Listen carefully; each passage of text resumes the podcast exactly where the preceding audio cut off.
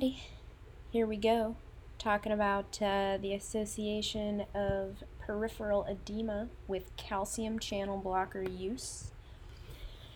So, peripheral edema is a common side effect of calcium channel blocker therapy with a reported incidence of approximately 25% after six months of therapy. So, a fourth of people on a calcium channel blocker are going to be getting peripheral edema if they have been using it for six months. The edema is likely related to preferential dilation of precapillary vessels, so that's going to be arteriolar dilation, which leads to increased capillary hydrostatic pressure and fluid extravasation into the interstitium. And so that fluid is ex- extravasation into the interstitium is what causes the edema.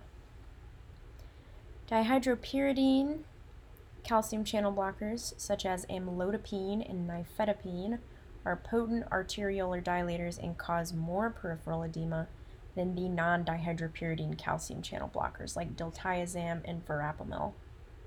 Other major side effects associated with the dihydropyridine calcium channel blockers include headache, flushing, and dizziness. So, just to repeat, the dihydropyridine calcium channel blockers are going to be amlodipine and nifedipine, and those are going to cause more peripheral edema uh, because they are potent arteriolar dilators. And the non dihydropyridine calcium channel blockers are going to include things like diltiazem and verapamil.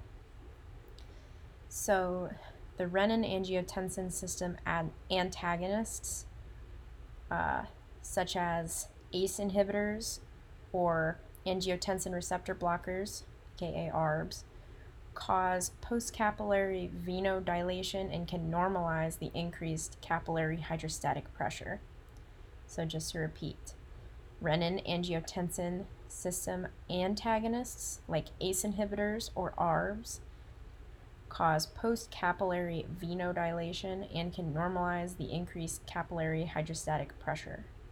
In clinical studies, the combination of a calcium channel blocker and an ACE inhibitor was associated with a significantly lower risk of calcium channel blocker associated peripheral edema compared with calcium channel blocker monotherapy. So, it combination of calcium channel blocker and ACE inhibitors together is going to have a lower risk of that peripheral edema. So, the educational objective for this one was that peripheral edema is a common side effect of dihydropyridine calcium channel blockers.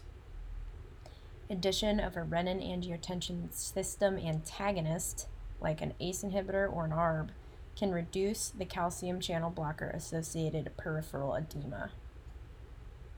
There we have it you have learned another fact.